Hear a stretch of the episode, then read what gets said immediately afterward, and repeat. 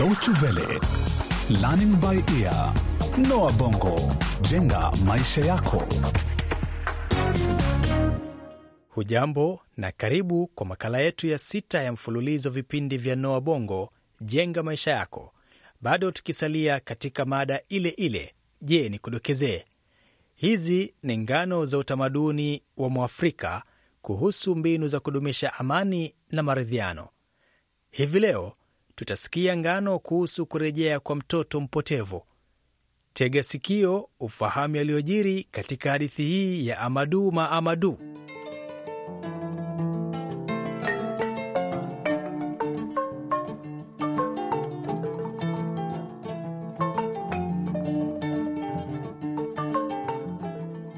Hapo zamani za kale, mfalme mwenye hekma aliwahi kuitawala nchi ya Saraba, nchi iliyojengwa kwa msingi wa kidini. Japo lilikuwa taifa dogo sana, lilibarikiwa ardhi yenye rutuba na kila mmoja aliishi kwa furaha. Mke wa mfalme alitunga mimba na kuzaa mtoto wa kiume aliyeitwa Amadu, lakini maisha hayo ya furaha hayakudumu. Mfalme akiwa mawindoni alishambuliwa na chui na kufariki. Hata kabla ya kuzikwa, kila mmoja alifahamu fika kuwa Amadu ndiye mrithi wa kiti hicho cha enzi. Siku chache tu majeshi yakiongozwa na sera za udikteta yalifanya mapinduzi. Hivyo Amadu akalazimika kukimbia uhamishoni nje ya taifa hilo la Saraba. Miaka ilipita na Amadu akapendwa sana na wengi. Mwishowe akamwoa msichana mrembo sana kwa jina Fatima. Waliishi pamoja na kupata watoto. Familia yake iliishi kwa furaha na amani hadi baada ya mwaka mmoja ambapo nchi hiyo ilikumbwa na ukame.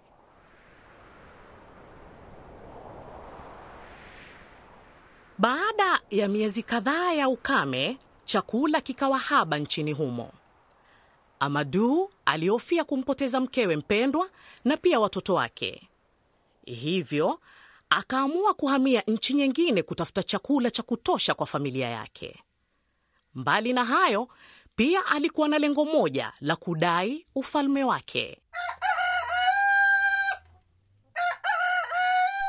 Siku iliyofuatia, Amadu alianza safari yake asubuhi na mapema. Akatembea mwendo mrefu, kuvuka mito milima, mabonde, huku akipitia nchi ambazo hakuwahi kufika. Siku moja alipokuwa akijipumzisha chini ya mbuyu huku akila chakula chake, alitafakari kuhusu maisha yake. Amadu hakuwa na hakika iwapo mipango yake ingemnyokea, na kisha akashikwa na usingizi na kulala. Alipoamka tayari jua lilikuwa linaelekea kutwa maana kwamba alilala mchana kutwa, na bila ya kupoteza muda aliamka na kuanza safari yake tena. Lakini njiani alikutana na mwanamke ambaye alikuwa akijikokota barabarani. Alionekana amedhoofika kutokana na ukosefu wa maji na chakula, na hapo Amadu akaamua kumsaidia. Mama, mama, una shida gani?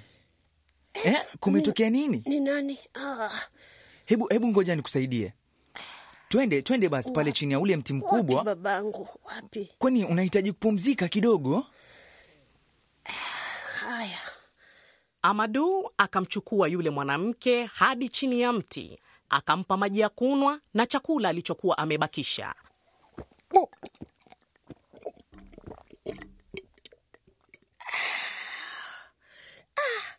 alhamdulillahi, alhamdulillah.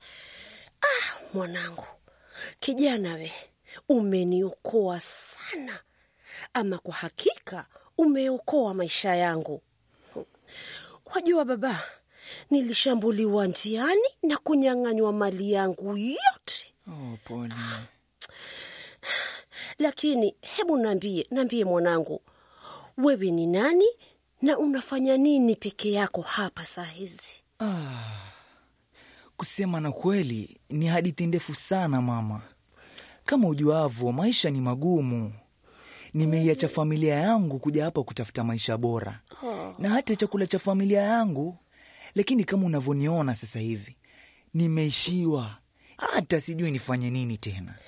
Kama nilivyokuambia baba, umenisaidia sana sana tena mwanangu, na sasa ni zamu yangu mie kukusaidia wewe.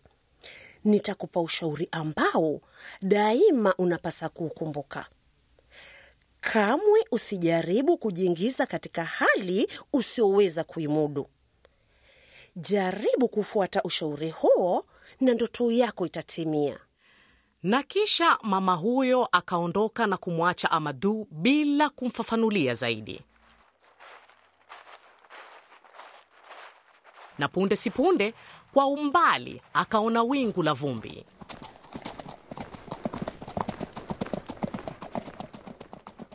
Muda kidogo tu akawaona farasi kadhaa waliokuwa wakiongozwa na mtu aliyevalia mavazi ya mfalme akiwa juu ya farasi mmoja mweusi. Farasi wengine walikuwa wamebeba magunia yaliyojaa dhahabu na mapambo mengine ya vito. Ghafla mtu huyo akasimamisha farasi wake kando kidogo tu na Amadu, kisha akamwita. Habari za jioni rafiki. Uh, ni njema, ni njema sana eh? Mimi naitwa Moriba. Mimi ndiye kitinda mimba wa kiume wa mfalme wa Saraba ambaye sasa ni marehemu. Lakini sikitiko langu ni kwamba babangu alikuwa habithi. Kakangu mkubwa alimrithi na sasa amekuwa katili kabisa. Nilirithi mali nyingi sana kama unavyoona hapa, na nimeamua kuhama nchi hiyo na mali zangu zote kutafuta hifadhi mahali kwingineko.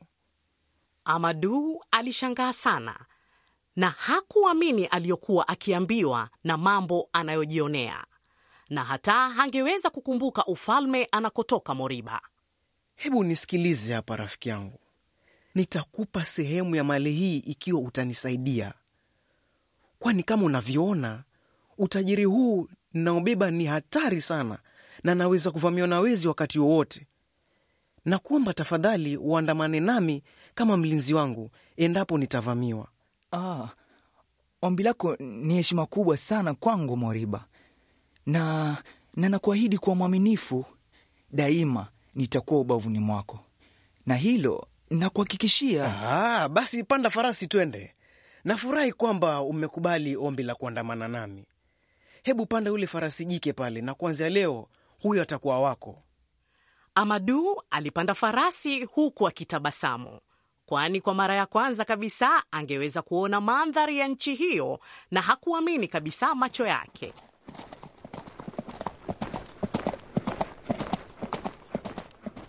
Kwa muda wa majuma kadhaa, wawili hao walijenga uhusiano na walifurahia kuwa pamoja. Amadu alijikakamua kumridhisha rafiki yake kwamba yeye ni mlinzi wa kutegemewa. Lakini siku moja walipokuwa wakisafiri, walifika kwenye mto mkubwa ambapo iliwabidi kufuata mkondo wa mto huo kutafuta sehemu isiyo na kina ili waweze kuvuka. Uh, Amadu, hebu ingia kwenye mto utafute sehemu isiyokuwa na kina. Sitaki tupoteze mali yetu. Ndiyo, ndiyo Moriba, rafiki yangu, nitafanya hivyo. Amadu hakuwa hodari wa kuogelea, lakini alitaka kudhihirisha ujasiri wake na pia kama njia ya kutoa shukrani kwa Moriba, na alikuwa akijiandaa kujitosa mtoni. Alipokumbuka yale maneno aliambiwa na yule mwanamke aliyekutana naye barabarani: kamwe usijaribu kujiingiza katika hali usiyoweza kuimudu. Na hapo akasita kidogo, na kisha akakiri mbele ya Moriba kwamba kamwe hajawahi kuogelea. Ah, Amadu, Amadu. Ah, mimi nilifikiri nimepata rafiki atakayeweza kunipa ulinzi, kumbe nimepata mtu mwoga tu. Mimi ni tajiri mkubwa wa dhahabu, lakini sasa nitalazimika kufanya mwenyewe kila kitu.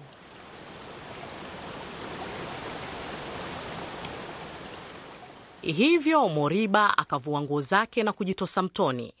Wakati tu Moriba alipomgeukia Amadu kumtaka avuke na farasi na mali yake, ghafla mamba akatokezea nyuma na kumshambulia.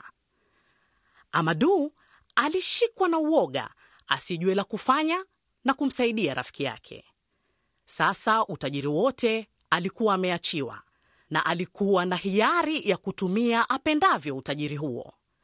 Lakini je, hilo lilikuwa jambo la busara? Mara akakumbuka jina la ufalme wa Saraba aliyopotajiwa na Moriba. Hivi huyu alikuwa mtoto wa yule mfalme aliyetesa watu, na hapo akaamua kurudisha utajiri huo kwa watu wa Saraba ambao walinyanyaswa kwa muda mrefu na kupokonywa mali zao na mfalme huyo. Alisafiri mchana kutwa hadi mjini Mulikunda, mji wa mfalme aliyekuwa akimfahamu tangu utotoni. Mfalme huyo Saamori alikuwa rafiki mkubwa wa marehemu babake, na alipofika katika makao yake alipokelewa kwa furaha sana. Kisha Amadu akamweleza mfalme Samori yote yaliyokuwa yametokea na pia anayopanga kufanya. Hivi sasa naelekea Saraba, huko ndiko nilikozaliwa. Nataka kuwarudisha wenyeji mali hii iliyoporwa kutoka kwao. Mfalme Samori akamkaribisha Amadu kwenye kasri yake pamoja na mali aliyokuwa ameibeba. Kisha mfalme Samori akakubali kumsaidia Amadu na jeshi na ng'ombe wengi sana katika juhudi za kudai ufalme wake wa Saraba.